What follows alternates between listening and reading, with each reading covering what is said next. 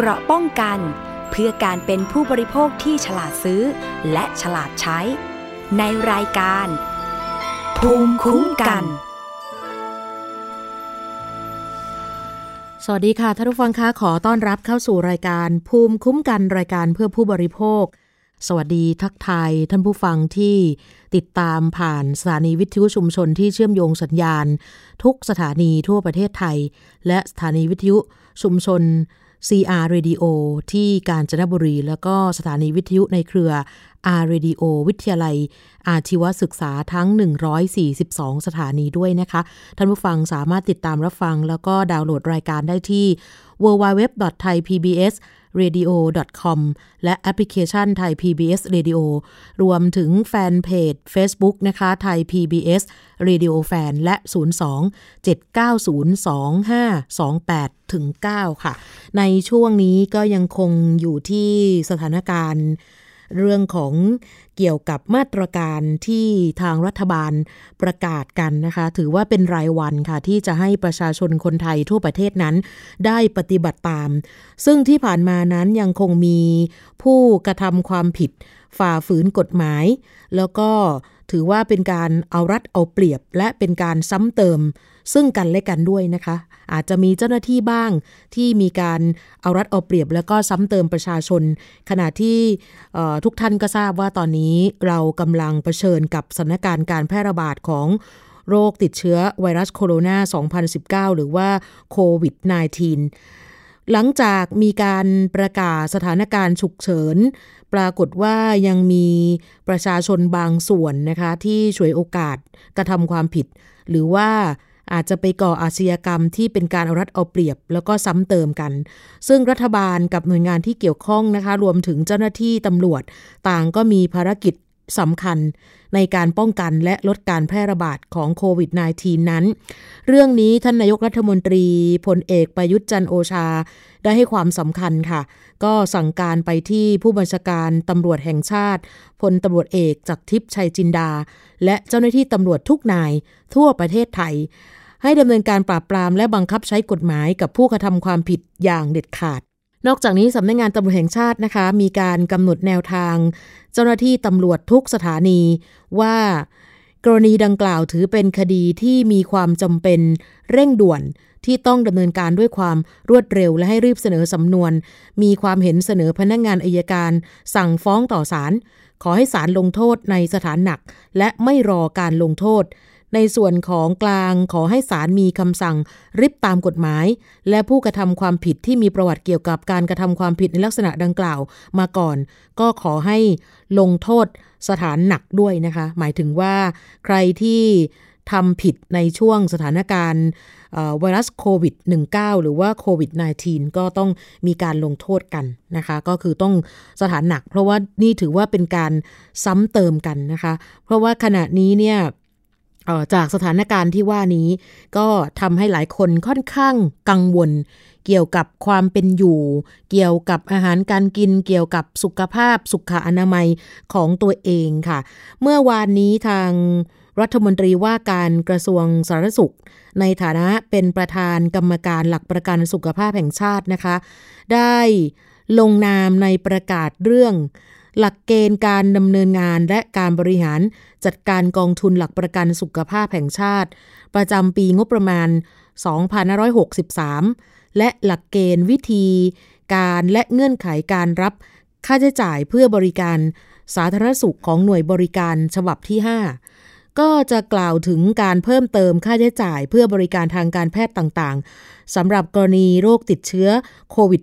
-19 โดยมีการกำหนด ค่าตรวจ เขาจะแบ่งเป็นค่าตรวจทางห้องปฏิบัติการยืนยันการติดเชื้อ รวมถึงค่าอุปกรณ์ป้องกันส่วนบุคคลสำหรับบุคลากรห้องปฏิบัติการยืนยันการติดเชื้อที่จ่ายตามจริง ไม่เกิน 3,000 บาทต่อครั้ง ส่วนค่าอุปกรณ์ป้องกันส่วนบุคคลหรือว่า PPE สำหรับบุคลากรเพื่อเก็บตัวอย่างส่งตรวจ อันนี้ก็จ่ายตามจริงไม่เกิน 540 บาทต่อครั้ง แล้วก็ยังจะมีค่าห้องควบคุม รวมค่าอาหาร ก็จะแบ่งเป็นค่าห้องควบคุม หรือว่าห้องดูแลการรักษา รวมค่าอาหารตามมาตรฐานของกระทรวงกำหนดหรือว่าแนะนำจ่ายตามจริงไม่เกิน 2,500 บาทต่อวัน และมีค่าหอผู้ป่วยเฉพาะกิจโควิด -19 อันนี้ก็จ่ายตามจริงไม่เกิน 1,500 บาทต่อวันค่ะ และยังจะมีค่า PPE จ่ายตามจริงไม่เกิน 740 บาทต่อชุด โดยสำหรับผู้ป่วยที่มีอาการเล็กน้อย ถึงอาการปานกลาง ก็จ่ายตามการให้บริการจริง ไม่เกิน 15 ชุดต่อวันสำหรับผู้ป่วยอาการรุนแรงก็จ่ายตามการให้บริการจริง ไม่เกิน 30 ชุดต่อวันนะคะ นี่คือเป็นข้อกำหนดในส่วนของหลักเกณฑ์การจ่ายค่าบริการกรณี โรคติดเชื้อโควิด -19 ที่ท่านรัฐมนตรี ว่าการกระทรวงสาธารณสุขคุณอนุทินชาญวิรกุลมีการลงนามไปเป็นที่เรียบร้อยแล้วสำหรับเมื่อวานค่ะ คือตอนนี้เนี่ยทุกสิ่งอย่างก็ต้องมีการละเอียดรอบคอบนะคะ เพราะว่าหลังจากที่หลายคนนั้นเนี่ยกังวล โดยเฉพาะอย่างองค์การอนามัยโลกเองเนี่ยก็กังวลหนักด้วยนะคะ ทางผู้อำนวยการองค์การอนามัยโลกมีการเรียกร้องให้พลเมืองทั่วโลก ได้ยืนหยัดร่วมกันในการต่อสู้กับ โควิด -19 ในขณะที่ตาาทางผู้อำนวยการองค์การอนามัยโลกเองก็เตรียมใจเผชิญกับตัวเลขผู้ติดเชื้อ ที่น่าจะทะลุหลักล้านคนในไม่ช้านี้ เพราะว่าขณะนี้เข้าสู่เดือนที่ 4 แล้วนะคะ นับตั้งแต่มีโรคระบาดใหญ่เริ่มต้นขึ้นด้วย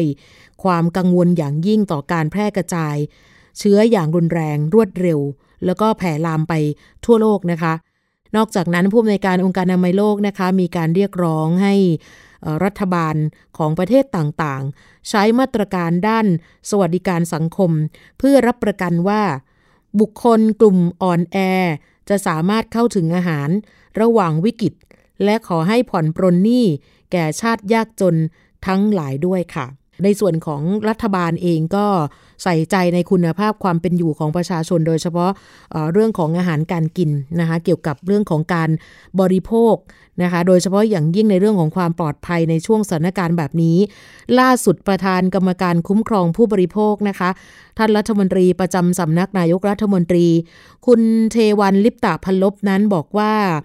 ได้มีการกำชับให้สำนักงงานคณะกรรมการคุ้มครองผู้บริโภค หรือว่าสคบ ดำเนินการในภารกิจที่เกี่ยวข้องกับคุณภาพชีวิตของผู้บริโภคอย่างเคร่งครัดค่ะ เมื่อวานนี้ท่านเลขาธิการคณะกรรมการคุ้มครองผู้บริโภคพลตำรวจตรี ประสิทธิ์เฉลิมวุฒิศักดิ์มอบหมายให้หัวหน้าหน่วยปฏิบัติการพิเศษของสคบคุณเลิศศักดิ์รักธรรม ลงพื้นที่ตรวจสอบ ร้านอาหาร MK Restaurant ภายในห้างสรรพสินค้าบิ๊กซีสาขาสะพานควาย ตามที่ปรากฏข่าวทางสื่อต่างๆว่า มีกลุ่มผู้ให้บริการรับส่งสินค้าหรือว่า Grab Food เนี่ยไปรวมตัวกันเพื่อซื้ออาหารส่งไปยังบ้านลูกค้า แต่มีการจับกลุ่มรวมตัวกันค่อนข้างใกล้ชิด โดยร้านค้า MK ไม่ได้มีมาตรการเเว้นระยะห่างทางสังคมสำหรับการที่ต้องเว้น 2 เมตร ตามมาตรการป้องกันโรคติดต่อโควิด -19 ของกระทรวงสาธารณสุขนะคะ การลงพื้นที่ดังกล่าวของสคบเมื่อวานก็มีการสอบถามข้อเท็จจริงจากพนักงานของร้าน ถึงกรณีที่เกิดขึ้น และมาตรการที่ต้องดำเนินการเพื่อความปลอดภัย แล้วก็นอกจากนี้ ทางสคบยังได้สอบถามข้อเท็จจริง จากพนักงาน Grab Food ถึงเหตุการณ์ที่เกิดขึ้น ซึ่งได้ให้ข้อมูลว่าทางร้าน MK เนี่ยมีโปรโมชั่น สั่งซื้อสินค้า คือโปรโมชั่นซื้อเป็ดย่าง ซื้อ 1 แถม 1 กันเลยค่ะ โดยการสั่งผ่านแอปพลิเคชัน Grab Food เท่านั้น ซึ่งโปรโมชั่นดังกล่าวนั้นหมดไปแล้วเมื่อวันที่ 29 มีนาคมที่ผ่านมา และปัจจุบันร้าน MK ยังมีโปรโมชั่นซื้อเป็ดย่าง 1 ตัวแถมบะหมี่หยก 2 ก้อนอีก แล้วต้องสั่งผ่านแอปสั่งอาหาร Grab Food เท่านั้น ทีนี้จากการตรวจสอบพบว่า เมื่อวานเนี่ยร้าน MK ได้มีการจัดพื้นที่เป็น 2 จุด ระหว่างผู้บริโภคกับตัวแทนของ Grab Food และมีการเว้นระยะห่าง 2 เมตรแล้ว พร้อมทั้งมีแอลกอฮอล์เจลไว้บริการลูกค้าด้วย พนักงานเจ้าหน้าที่ของสคบก็เลยกำชับร้านค้าว่า ให้ช่วยดูแลความปลอดภัยของผู้ใช้บริการในการจัดส่งอาหาร ให้แก่ผู้บริโภค รวมถึงผู้อื่นที่มาใช้บริการ ทั้งนี้จากการตรวจสอบร้านค้าบางส่วนภายในห้างสรรพสินค้าบิ๊กซีสาขาสะพานควาย ยังไม่ได้มีมาตรการเว้นระยะตามประกาศของกระทรวงสาธารณสุข พนักงานเจ้าหน้าที่ของสคบก็เลย ให้คำแนะนำเพื่อปฏิบัติให้เกิดความปลอดภัยต่อ ผู้บริโภคค่ะ นี่ก็ถือว่าน่าจะเป็นเรื่องที่ดีนะคะที่ทุกคนก็ก็ห่วงใยในความเป็นอยู่นะคะ ตอนนี้ทำอะไรได้ก็ต้องทำไปก่อนนะคะ ขอให้เว้นระยะห่างอย่างน้อย 2 เมตรนะคะ ใครที่ไหนห้างไหนก็ตามทั่วประเทศไทย ขอให้ทำตามตามจุดที่ทางร้านจัดเตรียมไว้ให้นะคะ ก็ต้องช่วยช่วยกันนะคะสำหรับในบรรยากาศแบบนี้ ในเรื่องของ การสั่งอาหาร เราจะสังเกตได้ว่าตอนนี้บนถนนนี่นะคะ ก็จะมีบรรดาพี่ๆน้องๆมอเตอร์ไซค์รับจ้าง เราเห็นบรรดาคนที่ขับวินมอเตอร์ไซค์เดิมนี่นะคะ ตอนนี้ก็เปลี่ยนมา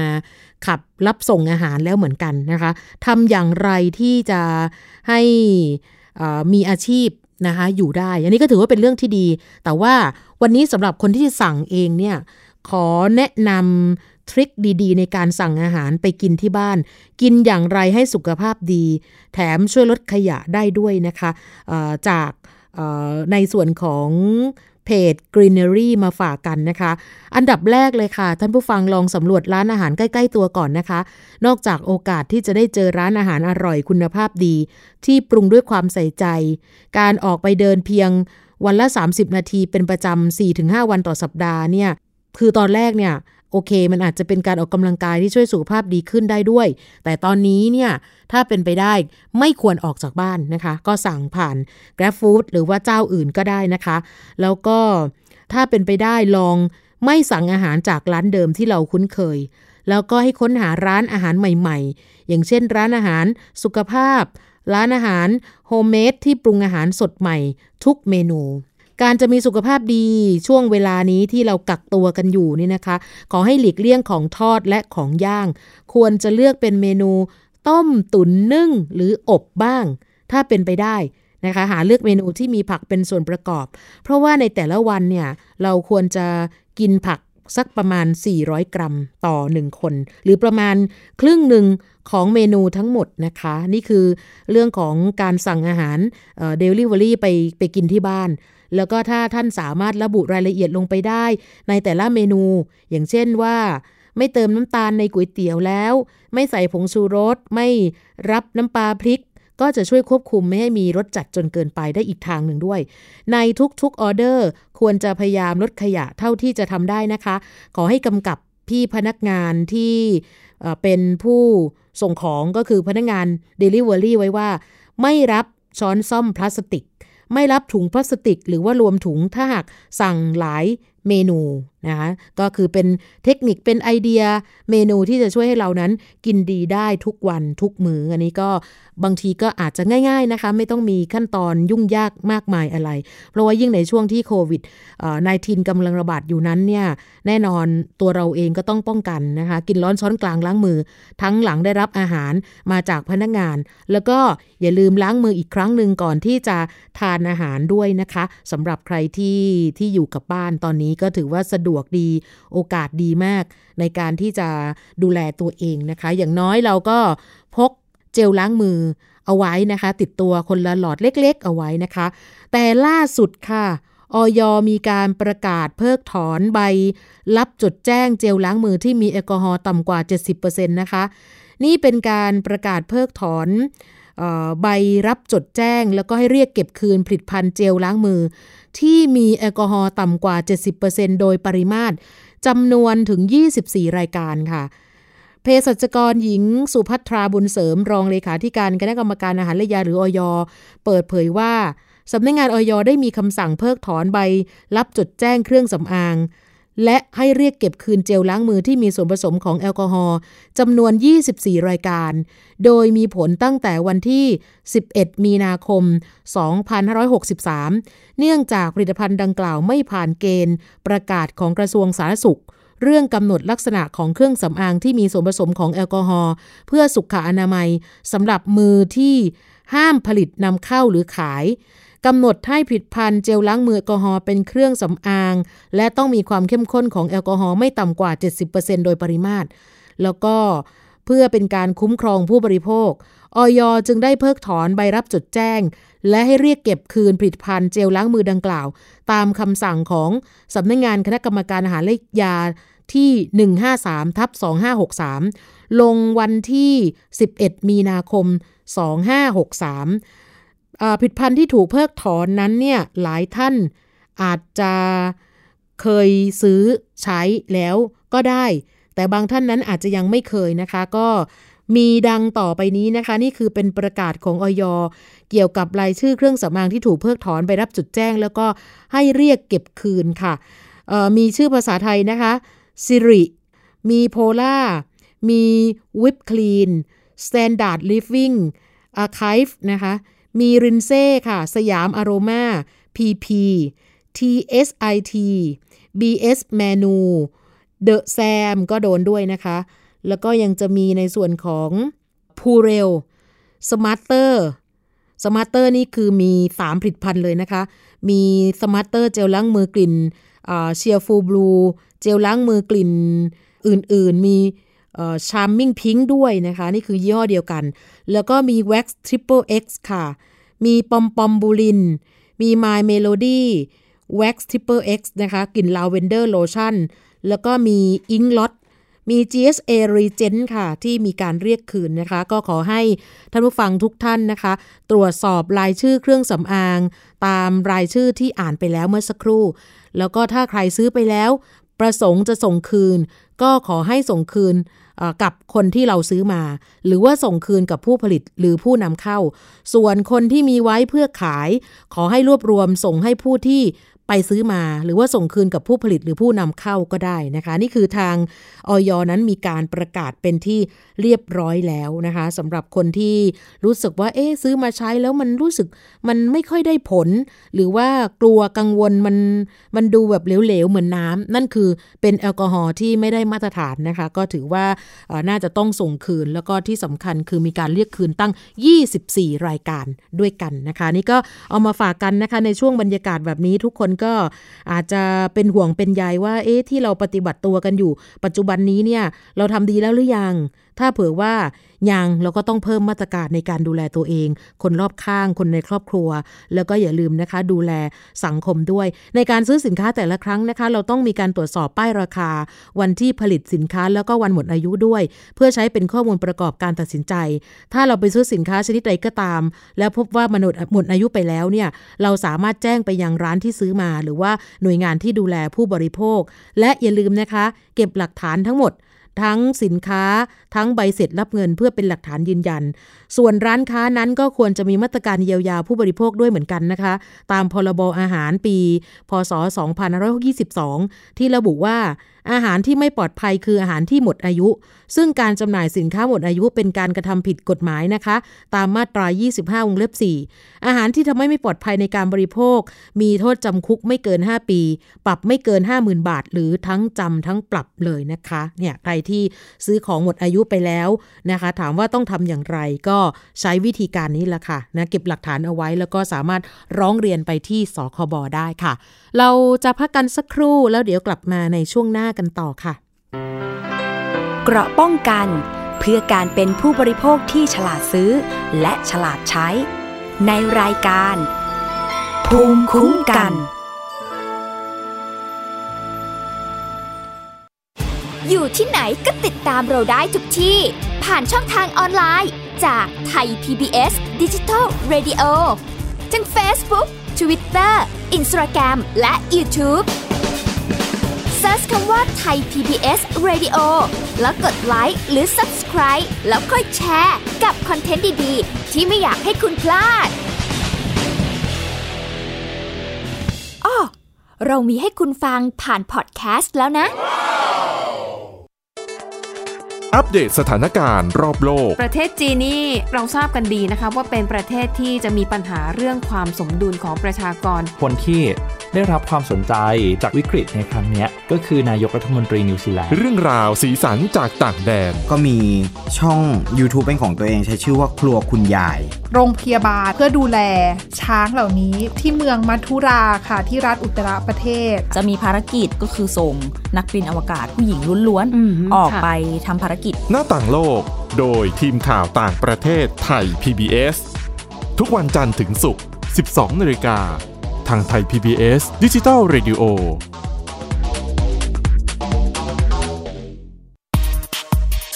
เพราะวิทยาศาสตร์อยู่รอบตัวเรา มีเรื่องราวให้ค้นหาอีกมากมาย เทคโนโลยีใหม่ ๆ เกิดขึ้นรวดเร็วทำให้เราต้องก้าวตามให้ทันอัป เดตเรื่องราวทางวิทยาศาสตร์ เทคโนโลยี และนวัตกรรม ที่จะทำให้คุณทันโลก กับรายการ s c i e n t e c h ทุกวันจันทร์ถึงวันศุกร์ทางไทย PBS Digital Radio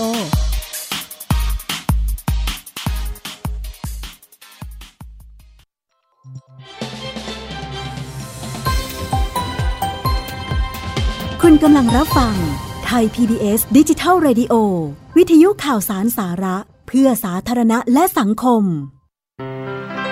เกราะป้องกันเพื่อการเป็นผู้บริโภคที่ฉลาดซื้อ และฉลาดใช้ ในรายการ ภูมิคุ้มกัน กลับมาช่วงที่ 2 ของรายการภูมิคุ้มกันนะคะ ท่านผู้ฟังคะช่วงนี้ใครที่เป็นหนี้อยู่ แล้วก็ได้รับผลกระทบจากสถานการณ์การแพร่ระบาดของโควิด -19 อย่าหยุดจ่ายหนี้ไปเสียดื้อๆนะคะ เพราะว่าตอนนี้สถาบันการเงินต่างๆ นั้นมีการออกมาตรการช่วยเหลือลูกหนี้แล้ว ซึ่งเราสามารถเข้าไปเจรจาต่อรอง กับสถานาสถาบันการเงิน หรือว่าธนาคารที่เราเป็นหนี้อยู่ได้ พร้อมกับแจ้งเหตุผลว่าทำไมเราไม่สามารถชำระหนี้ได้อีก หรือว่า ต้องการเว้นการจ่ายหนี้ โดยอาจจะต้องจ่ายในส่วนดอกเบี้ย หรือว่าจ่ายในจำนวนที่ตกลงกันได้นะคะ ซึ่งขณะนี้สินเชื่อประเภทต่างๆ เขาก็จะมีเงื่อนไขในการช่วยเหลือที่แตกต่างกันไปนะคะ ซึ่งผู้บริโภคสามารถอ่านรายละเอียดต่างๆ ให้ชัดเจนนะคะ ซึ่งล่าสุดนั้นเนี่ย มีบทความออกมานะคะ โดยไทยรัฐออนไลน์ได้เปิดวิธีการพักชำระหนี้บัตรเครดิต ไม่ว่าจะเป็นเรื่องของบ้านรถเงินด่วนนะคะ เพราะว่าทุกคนนั้นเนี่ย เป็นหนี้กันหมดแล้ว ทั้งหนี้รถหนี้บ้าน โดยเฉพาะหนี้บัตรเครดิตกับหนี้ส่วนบุคคลนั้นจริง ๆ สามารถขอยื่นผ่อนปรนได้ด้วยนะคะ แล้วก็บางคนก็อาจจะกังวลว่าเอ๊จะส่งผลต่อประวัติเครดิตบูโรอย่างไรบ้าง นี่เป็นคำถามที่อยู่ในความคิดของหลายคนในช่วงเวลานี้ เพื่อป้องกัน โรคภัยเราก็สามารถออกกำลังกาย เราสามารถรับประทานอาหารที่มีประโยชน์ป้องกันได้ แต่ว่าเรื่องการเงินค่ะ ถ้ามีภระยะอ่าภาระเยอะแล้ว เราไม่ได้วางแผนการเงินเอาไว้ล่วงหน้า พอมาเจอความเปลี่ยนแปลงแบบกระทันหัน ก็อาจทำให้รายรับเราไม่พอกับรายจ่ายได้เหมือนกัน เพราะฉะนั้นแล้วการลดดอกเบี้ยหรือว่าการปรับการชำระหนี้ต่างๆ ของทุกธนาคาร ก็ เป็นที่คาดหวังของกลุ่มผู้กู้นะคะว่า ขอให้มีการผ่อนปรนบ้างได้ไหม ซึ่งหน่วยงานที่กำกับดูแลสถาบันการเงิน ตอนนี้ก็เริ่มออกนโยบายช่วยเหลือมาแล้ว นั่นก็คือธนาคารแห่งประเทศไทย สมาคมธนาคารไทย สมาคมธนาคารนานาชาติ และสมาคมสถาบันการเงินของรัฐค่ะ เขากำลังจับมือการดำเนินการแผนรองรับนี้ เพื่อเกิดความต่อเนื่องทางธุรกิจ แล้วก็ลูกค้าได้เข้าถึงการทำธุรกรรมต่างๆ ได้ โดยไม่ติดขัด ซึ่งสถาบันการเงินต่างๆ ตอนนี้ก็จะมีการปรับตัวมาใช้เงื่อนไขต่างๆ ภายใต้การกำกับดูแลของธนาคารแห่งประเทศไทย ใครที่เป็นหนี้อยู่ลองฟังดูวิเคราะห์ดูนะคะว่าเราอยู่ในกลุ่มไหน เอาเริ่มจากรู้จักตัวเองก่อนนะคะว่าเราเป็นหนี้แบบไหน การปรับโครงสร้างหนี้ในภาวะวิกฤตโควิด -19 ของลูกค้าสินเชื่อก็จะแบ่งเป็น 3 กลุ่ม ให้เข้าใจง่าย ๆนะคะ พร้อมแนวทางในการแก้ไข ก็คือว่าเราต้องรู้สถานะตัวเองว่าเราจะเข้าไปเจรจาต่อรองกับเจ้าหนี้ได้อย่างไร เมื่อเจ้าหน้าที่มีความเชื่อมั่นว่าลูกหนี้มีความสามารถที่จะทำงานหาเงินมาจ่ายในอนาคต ก็จะรับเงื่อนไขการผ่อนปรนที่เป็นธรรมกับทั้งสองฝ่าย ซึ่งตอนนี้เริ่มเห็นหลายธนาคารค่ะออกมาลดดอกเบี้ยสินเชื่อบุคคล รวมถึงขยายเวลาการชำระสินเชื่อบางกลุ่มแล้ว ถามว่าอยู่ๆเนี่ยประสบเหตุก็คือว่าไม่ได้ทำงานถูกเลิกจ้างชั่วคราว หยุดใจนี้ไปเลยได้ไหม ถ้าใครอยากเก็บเงินสดไว้กับตัวให้มากที่สุด เพื่อสภาพคล่องในการใช้จ่าย ด้วยการงดชำระหนี้กับทุกธนาคาร ขอแนะนำว่าเป็นวิธีที่ไม่ควรทำค่ะ เพราะถ้าหากไม่ได้ชำระหนี้ในระยะเวลาหนึ่ง ข้อมูลที่คุณไม่ได้จ่ายหนี้ จะถูกบันทึกเก็บไว้เป็นประวัติ โดยในอนาคตถ้าคุณจำเป็นต้องยื่นกู้ ไม่ว่าจะเป็นสินเชื่อบ้าน สินเชื่อรถ ขอทำบัตรเครดิต หรือว่าขอสินเชื่ออื่น ๆนะคะก็มีโอกาสที่ ประวัติในการค้างชำระจะถูกสถาบันการเงินนำไปประกอบการพิจารณาด้วยนะคะ ถ้าไม่อยากจ่ายหนี้และไม่อยากมีประวัติทำง่ายนิดเดียวค่ะ รีบไปติดต่อกับธนาคารที่คุณเป็นลูกค้าสินเชื่ออยู่ ณเวลานี้ทุกธนาคารยินดีรับฟังเหตุผล และต้องการช่วยเหลือให้ดีที่สุด เพราะว่าถ้าคุณมีเหตุผลที่ไม่สามารถชำระหนี้ได้ หรือต้องการเว้นการจ่าย ให้เข้าไปเจรจาต่อรองกับสถาบันการเงินก่อน โดยอาจจะต้องจ่ายในส่วนดอกเบี้ย หรือว่าจ่ายในจำนวนที่ตกลงกันได้ แล้วถ้าท่านผู้ฟังถือสินเชื่ออยู่หลายประเภท ก็ขอช่วยเหลือได้ทุกประเภทตามเงื่อนไข โดยมาตรการช่วยเหลือด้านสินเชื่อสำหรับลูกหนี้ที่ได้รับผลกระทบจากโควิด -19 ที่ยังไม่เป็นหนี้เสีย และยังมีศักยภาพ ที่จะผ่อนชำระได้ในอนาคตนั้น ก็มีหลายแนวทางด้วยกันนะคะ ซึ่งน่าจะเป็นหนทางที่ดีที่สุดนะคะ เอาสมมติสินเชื่อบ้านแล้วกัน ใครที่มียอดออจำนวนสูง ก็แนวทางก็คือว่าถ้าเป็นสินเชื่อบ้านที่วงเงินไม่เกิน 3 ล้าน แนวทางก็คือชำระขั้นต่ำอย่างน้อยคือ พักชำระเงินต้นไป 3 เดือนแล้วก็เดี๋ยวสถาบันการเงินจะพิจารณาลดดอกเบี้ยให้ตามความเหมาะสมของลูกหนี้แต่ละรายนะคะ อาจจะพักชำระหนี้ในเวลาที่กำหนด 3 เดือน พักชำระหนี้ 6 เดือนของบางธนาคาร หรือบางธนาคารก็พักชำระหนี้เงินต้นในระยะเวลาที่กำหนด 6 เดือนนะคะ มี 12 เดือนก็มีนะคะ มีธนาคารกรุงไทย กรุงเทพ UOB เป็นต้น แล้วก็ผ่อนชำระดอกเบี้ยก็ได้สูงสุด 12 เดือน มีหลายธนาคารที่รองรับ ปัจจุบันนี้ถ้าไม่สามารถจ่ายเต็มจำนวนได้โดยเฉพาะบัตรเครดิตนะคะก็อาจจะเหลือให้ผ่อนขั้นต่ำได้ 5%จนถึงปีหน้าเลยค่ะ ปัจจุบันนั้นเราต้องจ่ายบัตรเครดิตกันอยู่ขั้นต่ำ 10%นะคะ แต่ว่าตอนนี้ข่าวดีว่าใครที่ไปขอผ่อนปรนกับธนาคารก็จะได้รับความช่วยเหลือให้ผ่อนขั้นต่ำได้ 5%หรือว่าข่าวดีไปกว่านั้น ถ้าเป็นหนี้บัตรเครดิตก้อนโตมาก ๆ ธนาคารต้นสังกัดก็อาจจะแปลงหนี้เป็นสินเชื่อระยะยาวที่ดอกเบี้ย ต่ำลงได้อีก และบางสถาบันการเงินจะเปิดโอกาสให้พักชำระเงินต้นไปยาวๆ สูงสุด 6 เดือน หรือว่าเลื่อนชำระเงินต้น และดอกเบี้ย 3 เดือน แต่ผู้ได้รับผลกระทบจะต้องแจ้งกับสถาบันการเงินต้นสังกัดของตัวเองว่า ขอรับความช่วยเหลือแบบนี้คือต้องทำการบ้านไปสักนิดหนึ่งนะคะ ใครที่ใช้บริการสินเชื่อต่างๆ แล้วผูกกับการใช้งานผ่าน internet banking หรือว่า mobile banking ก็อย่าลืมนะคะ ขอให้หมั่นตรวจสอบข้อมูลของตัวเองอยู่เสมอที่สำคัญคือยอดเงินคงเหลือ และการถอนเงินถ้ามียอดแปลกๆ ก็รีบโทรแจ้ง call center ของธนาคารนั้นเพื่อให้ระงับธุรกรรม แล้วก็รีบติดต่อกับธนาคารต้นสังกัดเพื่อความปลอดภัยของตัวคุณเองค่ะ นี่คือสิ่งที่จะทำได้ในยามที่หลายคนนั้นค่อนข้างจะเครียดแล้วก็กังวลเกี่ยวกับการจ่ายหนี้ณตอนนี้นะคะ ก็ต้องขอบคุณธนาคารแห่งประเทศไทยด้วยนะคะ แล้วก็ขอบคุณบริษัทข้อมูลเครดิตแห่งชาติค่ะสำหรับหลาย ๆ ท่านที่อาจจะมีปัญหาเรื่องการผ่อนชำระ ตอนนี้ก็มีแนวทางช่วยเหลือหลากหลายแนวทางนะคะ ช่วงนี้เราจะไปช่วงคิดก่อนเชื่อกับอาจารย์แก้วกันนะคะ ดรแก้วกังสดานอัมภัยนักพิษวิทยา กับคุณชนาทิพย์ไพรพงศ์วันนี้ทั้งสองท่านจะมาพูดถึงการวัดอุณหภูมิที่หน้าผากว่าสามารถบอกอุณหภูมิในร่างกายของเราได้ แม่นยำจริงหรือเชิญค่ะ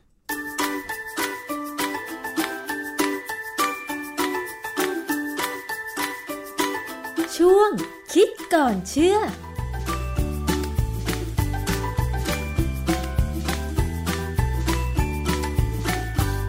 พบกันในช่วงคิดก่อนเชื่อกับดรแก้วกังสดานนภัยนักพิษวิทยากับดิฉันชนะทิพไพรพงษ์เช่นเคยนะคะ วันนี้มาคุยเกี่ยวกับประเด็นเรื่องของการระบาดของไวรัสโคโรนาสายพันธุ์ใหม่ 2019 หรือโควิด -19 กันอีกครั้งหนึ่งค่ะ คุณผู้ฟังเวลาไปในห้างสรรพสินค้า หรือตามสถานที่สาธารณะบางแห่ง หลาย ๆ แห่งนะคะ เมื่อมีการระบาดแบบนี้ ก็มักจะมีการให้เจ้าหน้าที่เนี่ยนะคะนำอุปกรณ์เครื่องวัดอุณหภูมิ มาวัดอุณหภูมิของคนก่อนที่จะเข้าไป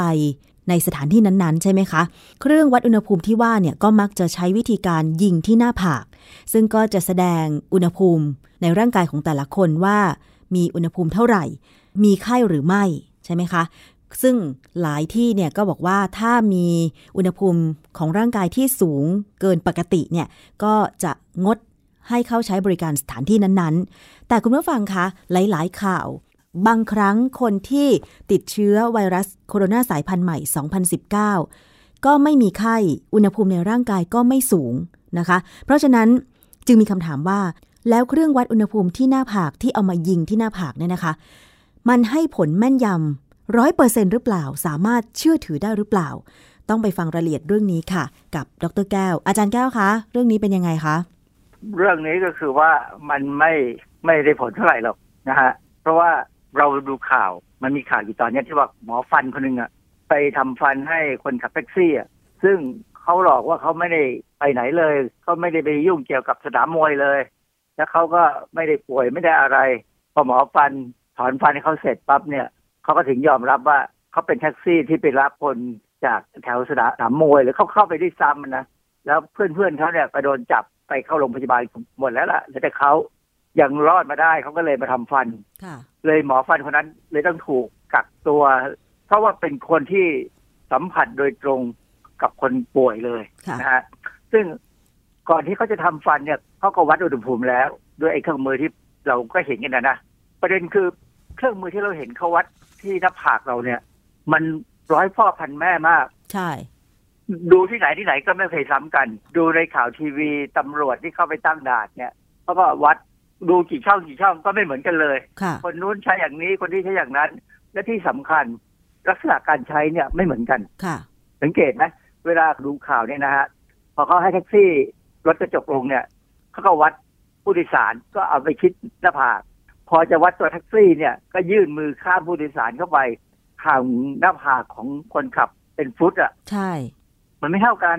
จริง ๆ เนี่ยไอ้เจ้าเครื่องพวกเนี้ยนะคู่มือเขามีค่ะ เขาจะบอกเลยว่าจะต้องทำยังไง ประเด็นที่เป็นปัญหาก็คือว่าในคู่มือเนี่ยเขามักจะบอกว่าก่อนใช้เนี่ย ต้อง standardize คำว่า standardize คือการตรวจสอบความถูกต้องค่ะเขาเขาจะมีวิธีวิธีตรวจสอบ ผมเคยเข้าไปดูคู่มือมาแล้ว แล้วก็ต้องมีการปรับให้เข้ากับสิ่งแวดล้อมค่ะในขณะนั้น จะสังเกตว่า เวลาเขาวัดที่เอ่อบนถนนที่ที่ตำรวจเขาไปตั้งด่านเนี่ยค่ะ มันร้อนมากนะ ผมสงสารตำรวจที่สุดเลย ใช่ ปกติผมไม่เคยสงสารตำรวจเลยนะเฉยๆอะนะแต่คราวที่สงสารมากเพราะไปยืนตากแดดร้อนจีเลย แล้วก็ต้องคอยวัดนู่นวัดนี่แล้วต้องทำให้เร็วด้วย เพราะว่ารถที่เขาถูกกักเนี่ยเขาก็อยากรีบไป ถูก เพราะฉะนั้นโดยสรุปแล้วเท่าที่ผมดูตัวเลขที่เขาวัดเนี่ย วัดคนเป็นหมื่นหมื่นๆคนเนี่ยนะเห็นบอกว่ามีคนที่ต้อง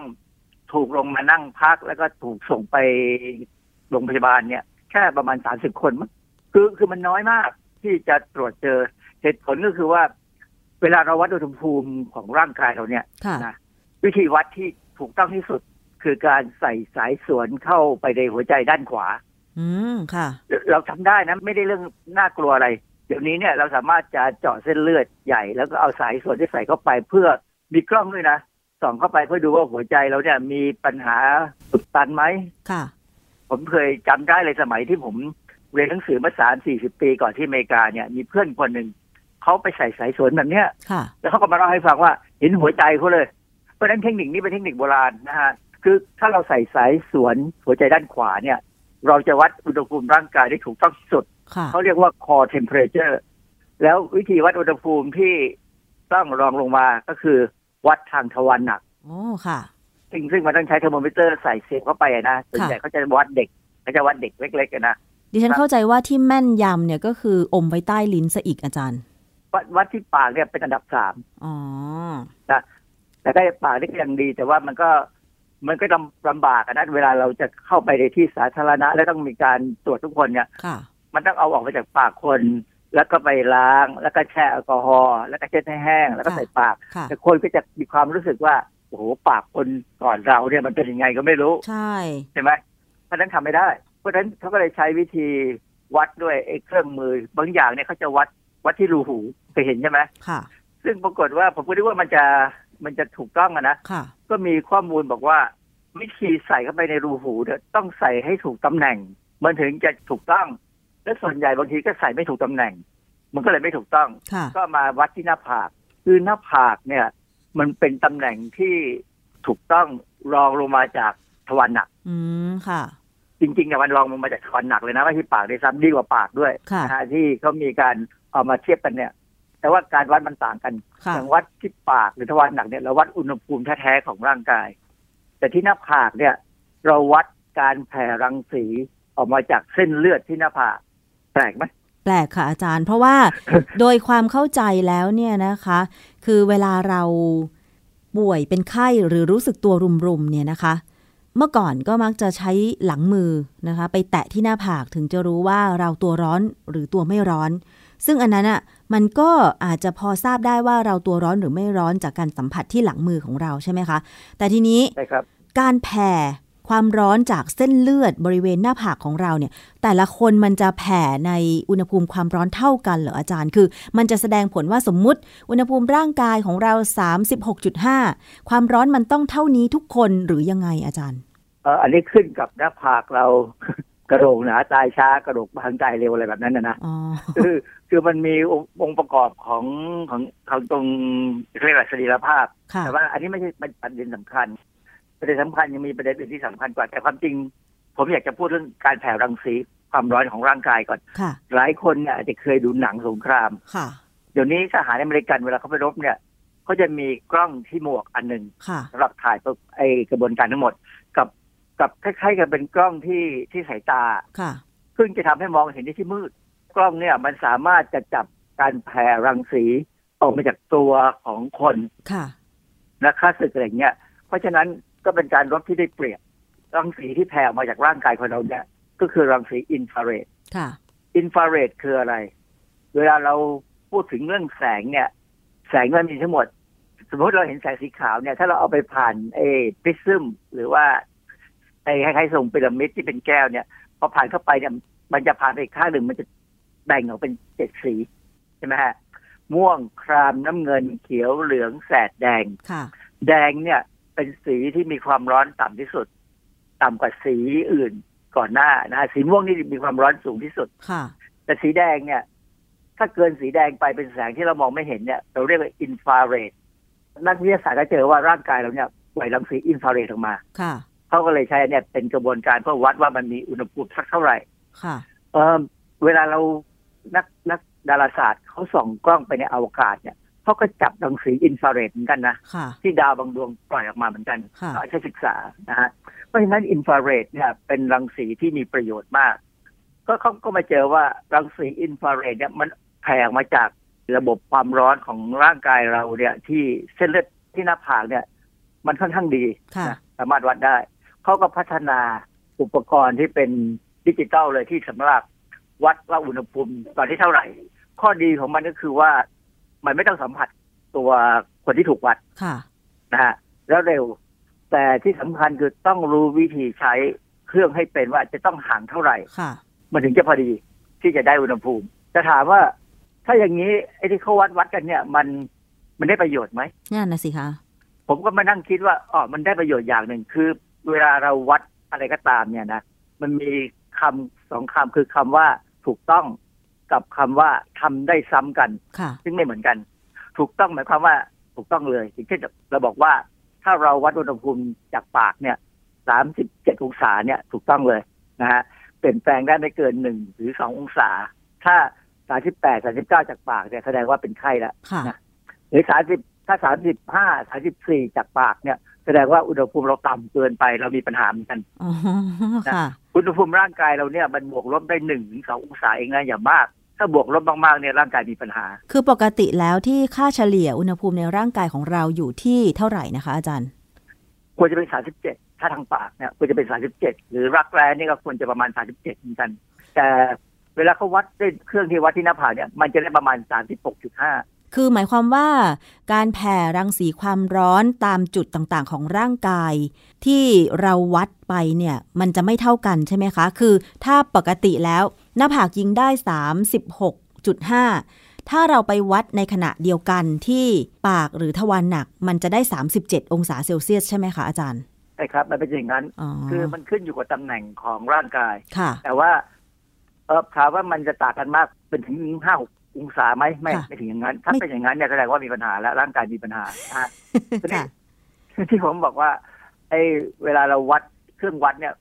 บางคนที่เขาเดินตามหลังผมมาเนี่ยแล้ววัดก่อนเข้าไปในห้างสรรพสินค้าเนี่ยเขาบอกของเขาสามสิบสองจุดห้าได้ยังไง ถ้าสามสิบสองจุดห้าจริงๆอะคือ คือคนนั้นตายไปแล้ว ใช่ ตัวเย็นตายเลยล่ะเพราะว่าอุณหภูมิต่ำมากค่ะแต่สิ่งหนึ่งที่เราได้จากเครื่องมือนี้คือว่าถ้าคนวัดเนี่ย วัดได้ดีนะวัดได้ดี คนที่เปรียต่างคนอื่นออกไปเนี่ยแสดงว่านั้นมีปัญหาค่ะ คือตัวเลขจะเป็นสาสิบหกจะเป็นสาสิบห้าผมไม่ค่อยกังวลเนี่ยผมกังวลว่า ถ้าสมมติว่าสาสิบห้าทุกคน ก็แสดงว่าเครื่องมือมันมันมีความผิดพลาด แล้วเขาวัดไม่ผิดพลาดเท่าเท่ากัน อันนี้ไม่มีปัญหาค่ะแต่ว่าถ้าเกิดทุกคนสาสิบห้าแล้วมีคนหนึ่งไปสาสิบแปดเนี่ยเขาเรียกไอ้คนสาสิบแปดนี่คือมีปัญหาใช่ไหม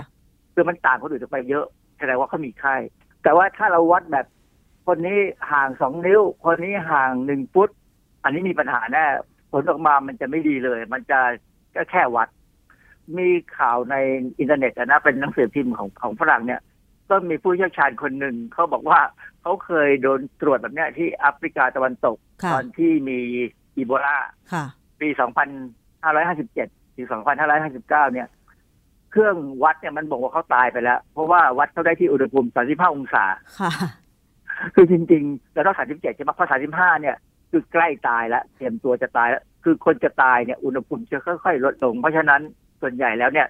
เวลาหมอเขาจับตัวคนไข้เนี่ยเขารู้เลยว่าคนไข้คนนี้อยู่อยู่อยู่ในสภาวะไหนค่ะ เพราะฉะนั้นแล้วก็มีบางคนก็บอกว่า เออไอ้เครื่องมือที่วัดเนี่ย มันมันใช้วัดรังสีอินฟราเรดใช่ไหมค่ะที่ผมรู้ก็อย่างหนึ่งก็คือว่ารังสีอินฟราเรดเนี่ย มันกลัวฝุ่นมากเลยเวลาวันหนึ่งมีครั้งหนึ่งเนี่ย ผมจะซื้อตู้อบนะฮะ ตู้อบเนี่ยเป็นตู้อบอย่างดีเลยนะแล้วเขาบอกว่าระบบของเขาเนี่ยใช้วัดอุณหภูมิด้วยรังสีอินฟราเรดในตู้นะเป็นตู้อบวิทยาศาสตร์เนี่ยผมก็กะว่าจะซื้อแล้วเพราะมันทันสมัยดี ปรากฏว่ามีอีกบริษัทหนึ่งเข้ามาบอกว่า ถ้าซื้ออินฟราเรดจะต้องระวังมาก ๆ คือเรื่องฝุ่นแล้วเมืองไทยเนี่ยนะฝุ่นมันมีทุกแห่งแม้กระทั่งในห้องแลบที่ติดแอร์อย่างดีค่ะเราก็เลยกลับมาโอ้ใช่เนอะ ถ้าบ้านเราที่ฝุ่นเยอะมากขนาดอยู่ในบ้านอยู่ในห้องแอร์เนี่ย ที่ฝุ่นเยอะแยะ เพราะฉะนั้นเครื่องมือวิทยาศาสตร์มันทนไม่ได้ ก็เลยต้องไปซื้อเครื่องที่วัดอุณหภูมิในตู้อบเนี่ยด้วยระบบปกติมันใช้เขาเรียกว่าใช้โพรเป็นเป็นเมทัลโพรก็คือเป็นแกนโลหะ วัดอุณหภูมิเอาซึ่งมันเก่าโบราณหน่อยแต่มันก็ยังมันไม่กลัวฝุ่น อย่างเงี้ย เพราะฉะนั้นเครื่องมือที่เขาใช้วัดที่หน้าผากเนี่ยวัดกลางถนนเนี่ย ฝุ่นมันก็เยอะ ใช่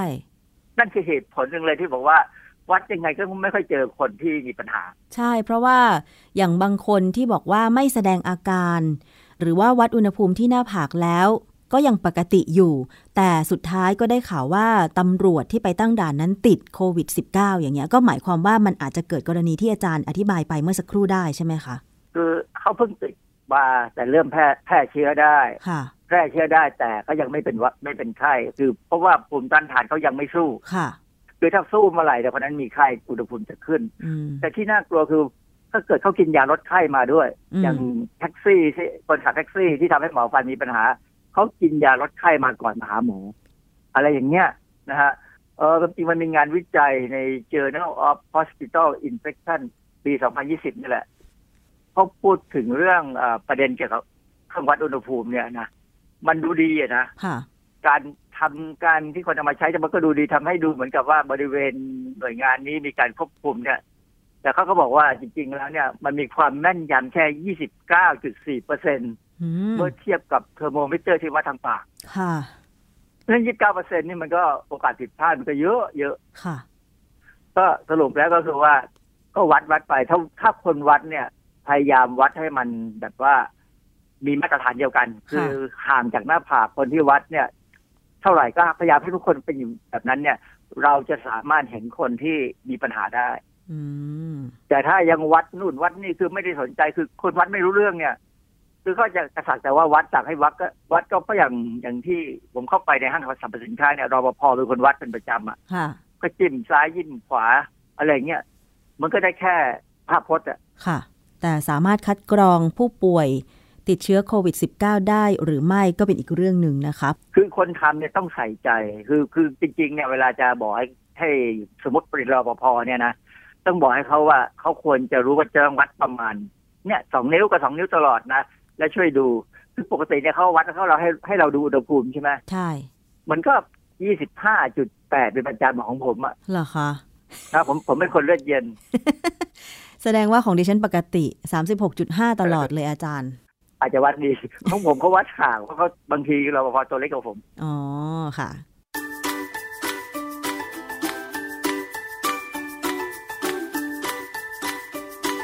ช่วงคิดก่อนเชื่อ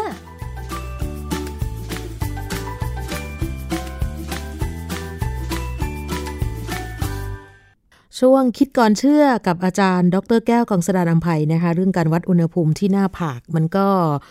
อาจจะแม่นยำระดับหนึ่งนะคะ ก็ดีกว่าที่เราไม่ไม่ได้มีการวัดอุณหภูมิของร่างกายเลยนะคะ ซึ่งหลายท่านก็คงจะรู้ตัวเองอยู่ดีนะคะว่าณขณะนี้เนี่ยอุณหภูมิของร่างกายประมาณไหน คือถ้ามัน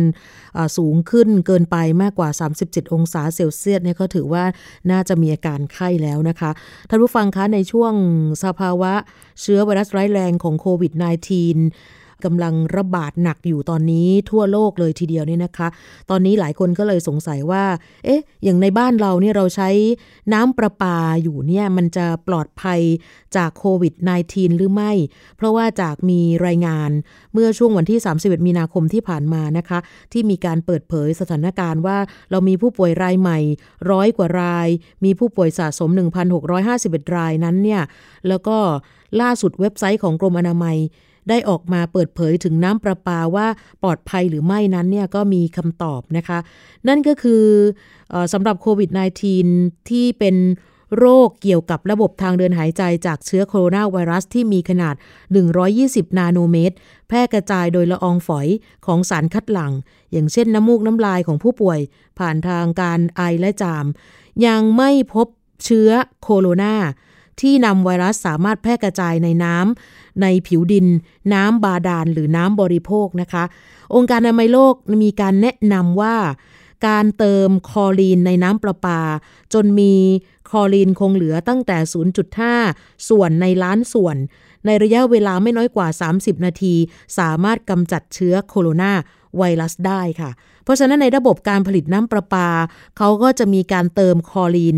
ที่ระดับความเข้มข้นมากกว่า 1 ppm แล้วก็ยังคงมีคอรีนคงเหลือในระบบจ่ายเท่ากับ 0.2 ถึง 0.5 ppm จนถึงบ้านของผู้ใช้น้ำ เพราะฉะนั้นก็ยืนยันว่าน้ำประปานั้นปลอดภัยนะคะ ก็ขอแนะนำให้ทุกท่านอาจจะต้มก่อนก็ได้ เพื่อความที่หลายคนอาจจะยังกังวลอยู่นะคะ เกี่ยวกับเรื่องของการใช้น้ำในบ้านตอนนี้นะคะ คือเราสามารถป้องกันตัวเองได้หลากหลายช่องทางนะคะ ในสภาวะที่รู้สึกว่า เอ๊ะไม่มั่นใจจะ ใช้ชีวิตแบบไหนดีอะไรประมาณนี้นะคะก็อยากให้ทุกท่านนั้นเนี่ยได้มีรายละเอียดแล้วก็เก็บข้อมูลตรงนี้ไว้นะคะ ปิดท้ายกันอีกนิดนึงนะคะ ตามที่มีการระบาดของโควิด -19 ทางสมาคมส่งเสริมความปลอดภัย และอนามัยในการทำงานของประเทศไทย ในพระราชูปถัมภ์สมเด็จพระนิษฐาธิราชเจ้า กรมสมเด็จพระเทพรัตนราชสุดาสยามบรมราชกุมารี ได้มีการออกมาตรการป้องกันการแพร่ระบาดของโรค ฉบับ ที่ 1 เมื่อวันที่ 20 กุมภาพันธ์ ดังที่ทราบแล้วนั้น แต่ว่าเนื่องด้วยขณะนี้แนวโน้มสถานการณ์โรคติดต่อ ยังคงมีการแพร่ระบาดอย่างต่อเนื่อง ทางสมาคมส่งเสริมความปลอดภัยและอนามัยในการทำงานในประเทศไทยในพระราชูปถัมภ์นั้น ก็มีการประกาศฉบับที่2ออกมา เพื่อยกระดับการป้องกันให้มีประสิทธิภาพมากยิ่งขึ้นก็คือว่า ให้เลื่อนการจัดอบรมที่มีการกำหนดอยู่ในช่วง ระหว่างวันที่ 13 มีนาคมถึง 19 เมษายน ออกไปก่อนนะคะ แล้วก็หลักสูตรที่จัดอบรมที่สมาคมส่งเสริมความปลอดภัยนั้นเนี่ยให้ย้ายไปจัดอบรมในอีกจุดหนึ่งนะคะ ก็เลยต้องขอความร่วมมือสำหรับผู้เข้าร่วมอบรมนั้นเนี่ยขอให้สวมหน้ากากอนามัยตลอดเวลาขณะเข้าร่วม อบรมด้วยนะคะ จึงประกาศมาโดยรับทราบทั่วกันแล้วก็ขอให้ยึดยึดหลักปฏิบัติตามมาตรการเฝ้าระวังการระบาดของเชื้อไวรัสโคโรนาของกรมควบคุมโรคกระทรวงสาธารณสุขอย่างเคร่งครัดค่ะ หมดเวลาแล้วนะคะสำหรับวันนี้ในรายการภูมิคุ้มกันของเราท่านผู้ฟังก็สามารถติดตามรับฟังได้ ตั้งแต่วันจันทร์ถึงวันศุกร์นะคะ ในช่วงเวลานี้ พรุ่งนี้เจอกับคุณวรลักษณ์วันนี้ลาไปแล้ว สวัสดีค่ะ ติดตามรับฟังรายการย้อนหลังได้ที่เว็บไซต์และแอปพลิเคชันไทย PBS Radio ไทย PBS ดิจิทัล Radio วิทยุข่าวสารสาระ เพื่อสาธารณะและสังคม